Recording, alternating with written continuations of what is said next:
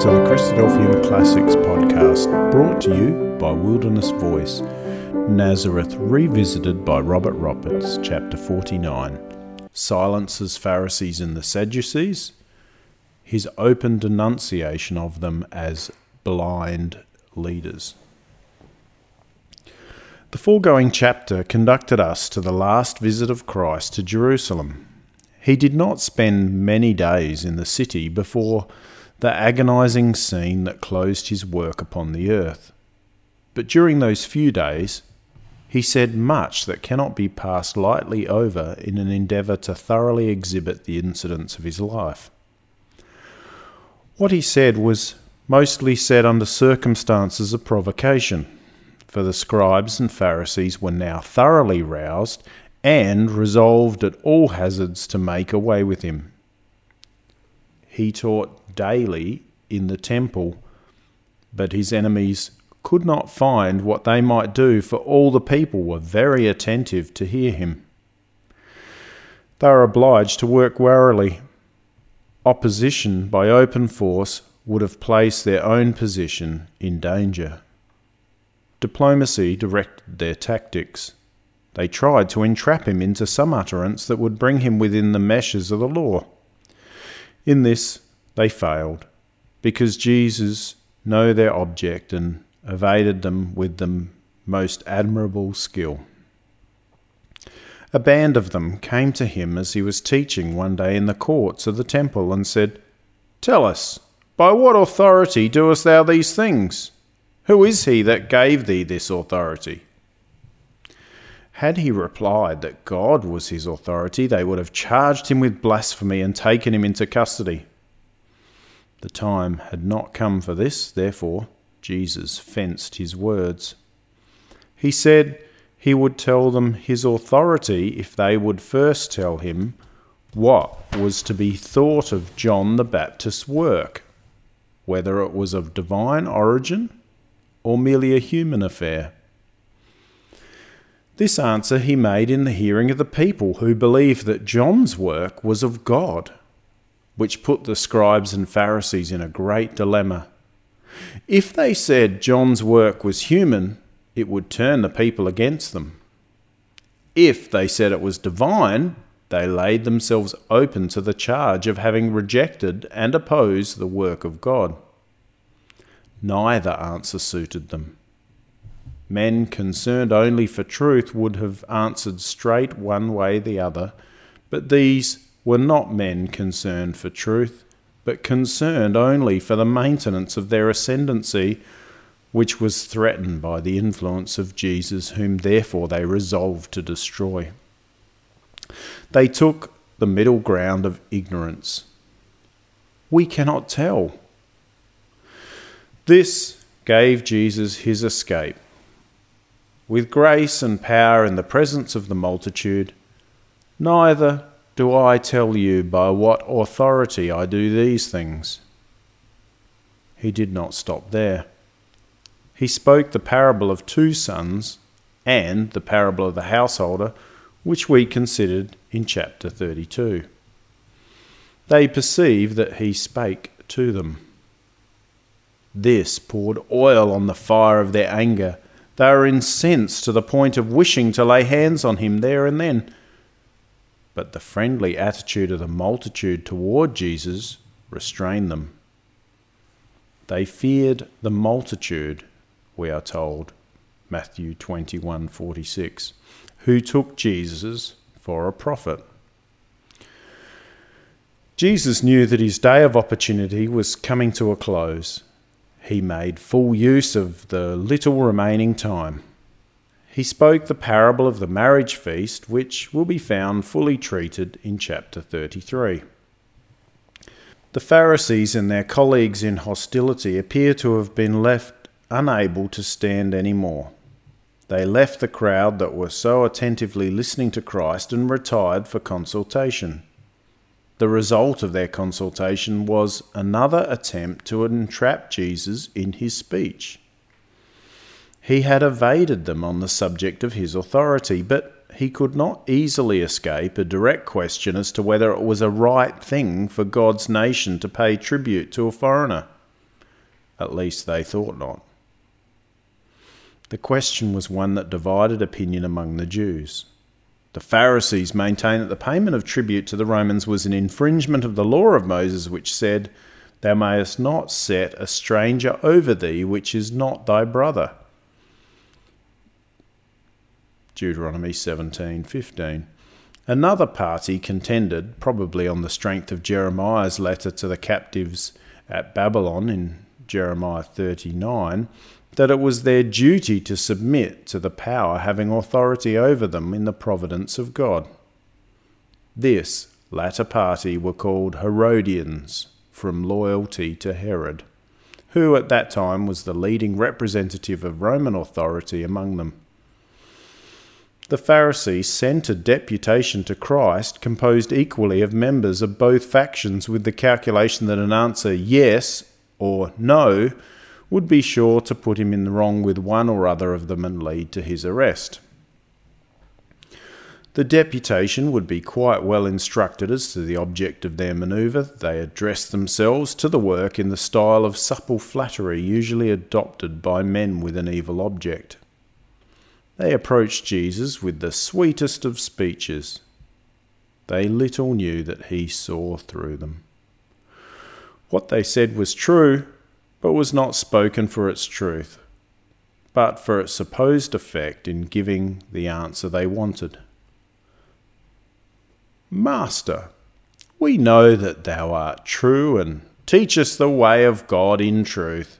Neither carest thou for any man, for thou regardest not the person of men. Tell us, therefore, what thinkest thou?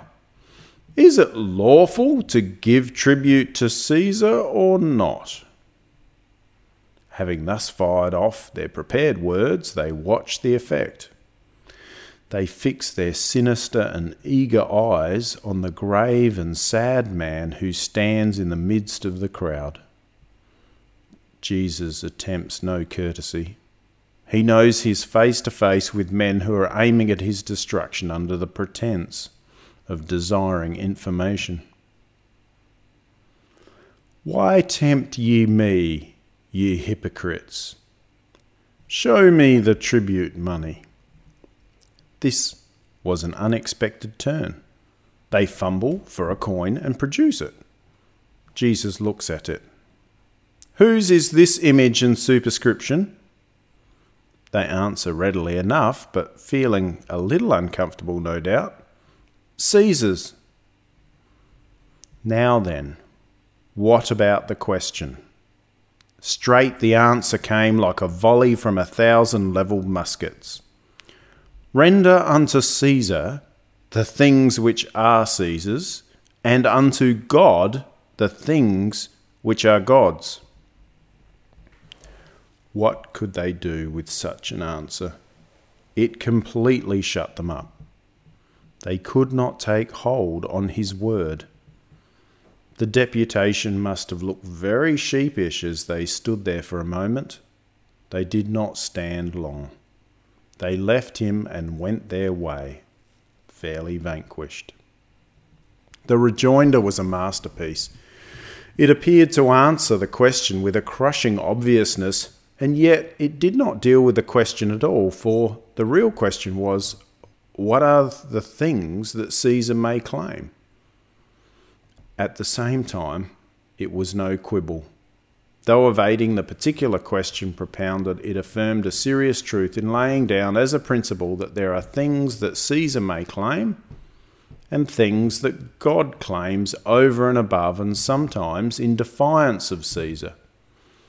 To appreciate the splendour of the strategy, we must have in view the object of the questioners and the fact that the time had not yet come, though very near, for Christ to surrender to the power of his enemies. Hostile writers have used Christ's behaviour on this occasion against him. They complain that he did not deal frankly with a plain and important question and that he put off his interrogators with a subterfuge.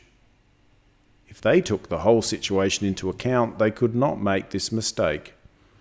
They would see that his escape from the tactics of malice, while apparently in a hopeless corner on a question of principle, was part of the superhuman subtlety which struck even his enemies dumb with admiration. There is a time for everything. It was not a time for frank answer when answer was sought as a weapon of murder. The deputation having retired in discomfiture, the Sadducees, not displeased to see the Pharisees worsted, came to him with a friendly poser on the subject of the resurrection, of which they were unbelievers. Their question related to the position of a woman in the resurrection who should have had several husbands during her mortal life. Jesus disposes of their difficulty by informing them that the marriage relation is abolished in the resurrection state and that those who are accounted worthy to enter that state are as the angels. A woman and several husbands would therefore be like a sister having several brothers, all equally near and intimate, in the perfect state in which they cannot die any more, for they are equal to the angels and are children of God, being children of the resurrection. Marriage is a provisional institution whose object ceases with the imperfect and transitory state to which it belongs. To those who may in the present desolation find it in the greenest spot upon earth at present, the prospect of its abolition may not seem welcome. Reason will come to their aid if they realize that in all the operations of nature, what has become obsolete ceases to be desirable. Whether you take the transformations undergone by certain forms of insect and animal life, or the change that takes place in a man between infancy and the grave. The butterfly has no liking for caterpillar ways. The doll and the milk bottle are not to the old woman what they were in her childhood. The exclusive friendships of the animal state would be out of place in a state where all is love, purity, and light. Faith will come to our aid if we remember that it is the wisdom that devised nature in all its departments that has promised to bestow eternal life, and that if any good thing belonging to the present is taken from us, it is because a much better is to be given us in the perfect state, concerning which it remains true, notwithstanding all that has been revealed, that eye hath not seen nor ear heard, neither hath it entered into the heart of man to conceive what God hath prepared for them that love him.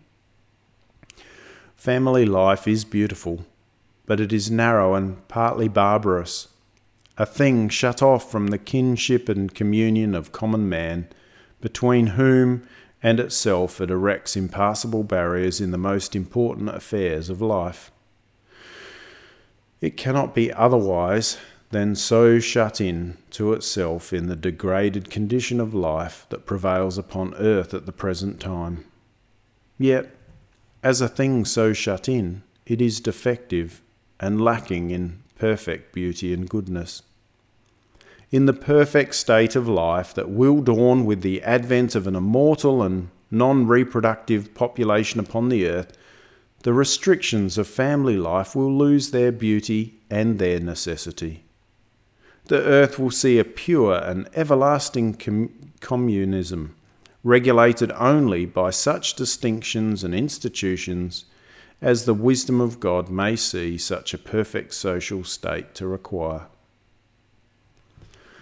Turning from the resurrection state, Jesus had a word to say on resurrection itself in which the Sadducees were unbelievers. His argument was that the Sadducees, as believers in Moses, were bound to believe in the resurrection since in the writings of Moses, God described himself as the God of Abraham, Isaac, and Jacob. God, he said, was not the God of the dead Yet here he owned himself the God of three men who were in their graves.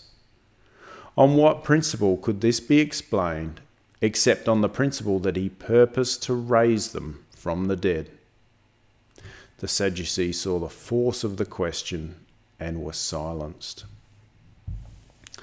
It is notorious that the logic of his argument is very differently understood in our day. His words are actually used to sanction the idea that the dead are not dead, but alive in an intermediate state. It must be manifest that with such a meaning they cannot prove the resurrection. For prove that the dead are alive, and you prove that there is no need for resurrection. It's evident that the Sadducees understood Christ to use the phrase the dead in the sense in which they used it, and all are aware what the Sadducean sense was. They had no belief in an intermediate state. They understood the dead to be really dead and gone, never to be reappear. Jesus contended that God was not the God of such. According to the modern contention, there are none such. According to Christ, there are such, though all the dead do not belong to them.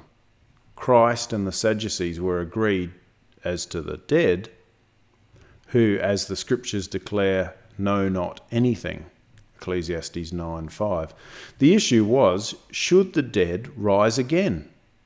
Jesus proved the affirmative of this issue by the argument indicated above an argument which the Sadducees countersigned by retiring and which the Pharisees rejoined in as unanswerable. For when the Pharisees heard that he'd put the Sadducees to silence, they were gathered together.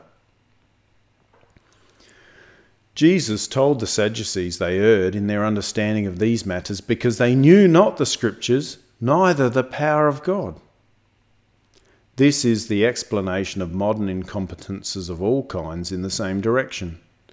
The remark seemed to please one of the scribes who overheard the argument and who seems to have been an intelligent and devout reader of the Scriptures, of which it was his business to make copies. He felt encouraged to put a question to Christ on his account. Master, which is the greatest commandment of the law? Jesus answered without hesitation, for this was an honest question. The first of all the commandments is Hear, O Israel, the Lord our God is one Lord, and thou shalt love the Lord thy God with all thy heart, with all thy soul, with all thy mind, and with all thy strength. This is the first commandment. And the second is like, namely this Thou shalt love thy neighbour as thyself. There is none other commandment greater than these.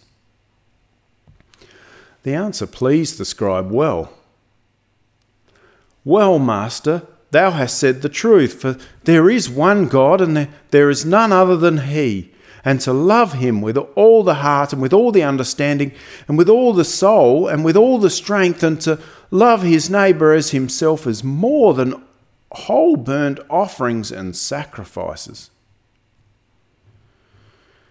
Jesus commended this remark and informed the maker of it that he was not far from the kingdom of God. It is pleasant to meet with a case like this in the midst of the general sterility and animosity of the priestly class.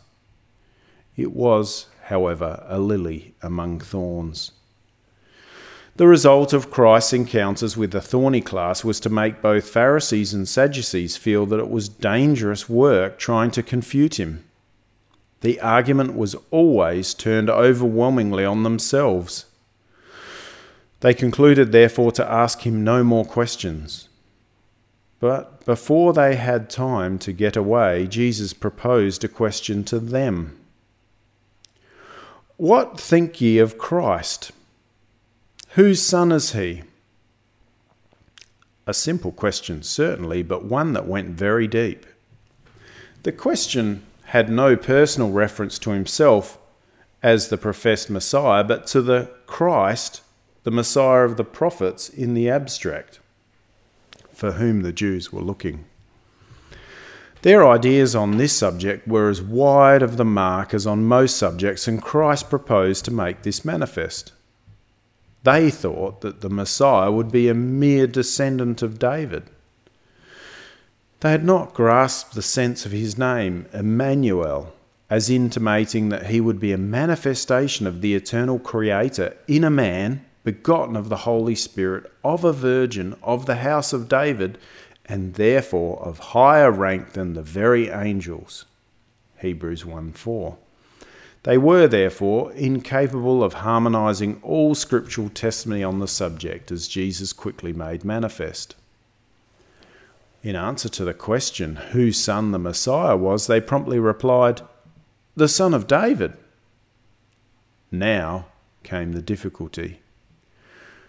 How then doth David in spirit call him Lord, saying, The Lord, Yahweh, said unto my Lord, Sit thou on my right hand till I make thine enemies thy footstool. Psalm 110. If David call him Lord, how is he his son? This was a great difficulty for those whose traditions compelled them to recognize a son as in all cases subordinate to his father and whose view of the Messiah forbade them soaring higher than a Davidic sonship. The difficulty was insuperable. They could not answer the question. It has no difficulty for those who recognize the truth concerning the Messiah in its prophetic and apostolic breadth. The divine origin of Christ, as expounded in the writings of the prophets and the apostles, supplies an explanation of every phase in which the gospel narratives exhibit the Lord Jesus Christ and every utterance that comes out of his mouth. They give the key that is beyond the reach alike of those who consider him to have been a mere man, and those whose theology compels them to describe him as eternal God. They account to us for what appear otherwise to be contradictions. They explain to us why in a man the deportment of God is visible, why in sinful flesh a sinless character was evolved, why in the impotent seed of Abraham the power of Abraham's God should be shown, why a man born as a babe in Bethlehem should speak of having come down from heaven. Why a man not forty years of age should speak as if he'd been a contemporary with Abraham, why a man should at once be David's son and David's Lord, why a man of our own flesh and blood should assume the authority that belongs to God only, saying, Ye call me Master and Lord, and ye say, Well, for so I am. Why of a man it should be said that the world was made by him, that he dwelt in the bosom of the Father, and that he was the image of the invisible God, by whom and for whom all things had been created. They explain to us at the same time why such a man could say, Of mine own self I can do nothing. My Father is greater than I. I have kept my Father's commandments and abide in his love. My God, why hast thou forsaken me? They show us that there's only one God, even the Father of our Lord Jesus Christ, and that whatever in Christ's saying seemed to indicate another God was referable to the Father in him, whose Son and medium and power he was, and in no way inconsistent with the fact that Jesus was but his Son, in loving submission to all his commandments. Both Pharisees and Sadducees stood speechless in the presence of Christ's incisive question. They could not get away from the 110th Psalm. They had not yet learnt the sophistry by which subsequent generations of Jews, in their attempts to justify the rejection of Jesus, have robbed that psalm of David's authorship and turned it into the utterance of a courtier poet concerning David. By comparison with the rabbinical quibblers of later times, they stood honestly cornered in the presence of all the people. After a sufficient pause to give them opportunity of answering if they could, Jesus proceeded to deliver words of terrible denunciation against them. They are words that many people have a difficulty in understanding from the mouth of one who is popularly identified with mercy and gentleness only. The popular conception of the character of Christ is defective in this respect that he is meek and lowly and loving is a joyful truth. His kindness and sympathy are a healing ocean in which the world will yet bathe to the curing of all their woes. But there is another side, a stern side, which is one of the chiefest glories of his character.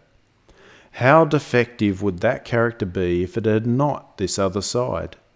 How lamentable if his kindness and sympathy were not counterpoised by the faithfulness and firmness essential to justice. Love without severity would be moral weakness and would fail to constrain the adoration evoked by the perfect blending of all the excellencies. The attitude of Christ, when he was upon the earth in the days of his weakness and submission to evil, ought to be sufficient of itself to correct a one sided idea of him. But when we go forward to the day of his appearing, how immeasurably is his consideration strengthened. Look at the judgment seat before which are gathered the multitudes of responsible men and women of all generations, of whose destiny he is the sole appointed arbiter. Consider what is involved in his rejection of the bulk of them. Depart from me, I never knew you. What inflexible faithfulness! What indomitable firmness of purpose! What judicial vigour and stern executiveness implied in his sentence of a vast and wailing crowd to dismissal from his presence and everlasting death. In the full understanding of these things, we instinctively feel it's no strange Christ, but the true Christ that speaks in the temple as he thus harangues the people concerning their leaders. Beware of the scribes which love to go in long clothing and love salutations in the marketplaces and the chief seats in the synagogues and the uppermost rooms at the feasts, which devour widows' houses, and for a pretence make long prayers. These shall receive greater damnation.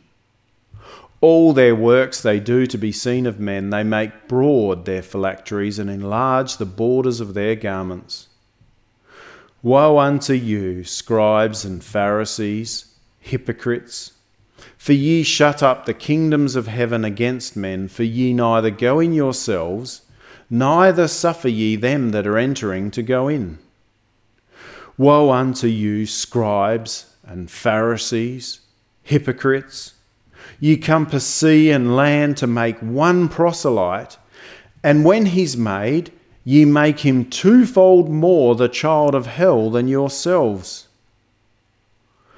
Woe unto you, ye blind guides, which say, Whosoever shall swear by the temple, it is nothing.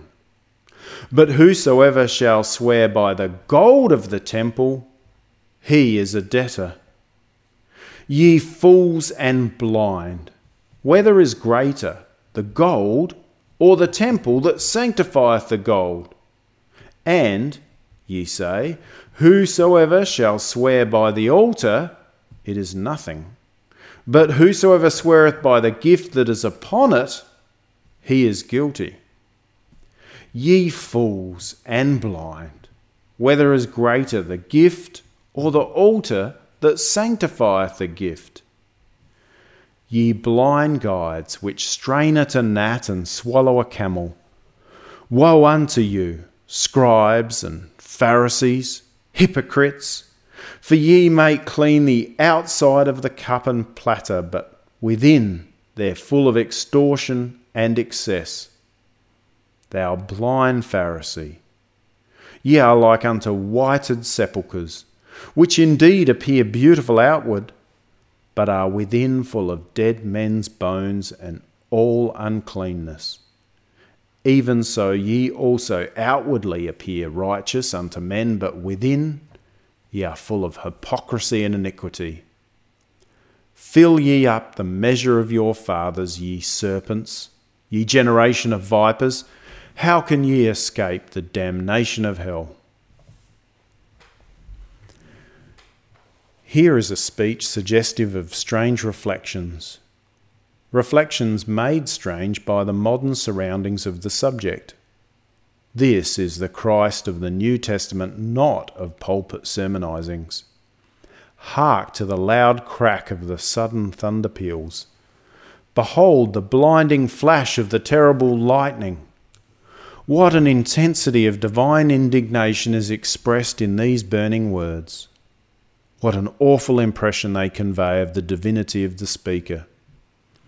Who but God manifest in the flesh could thus hurl the thunderbolts of divine anger without the preface customary with the prophets?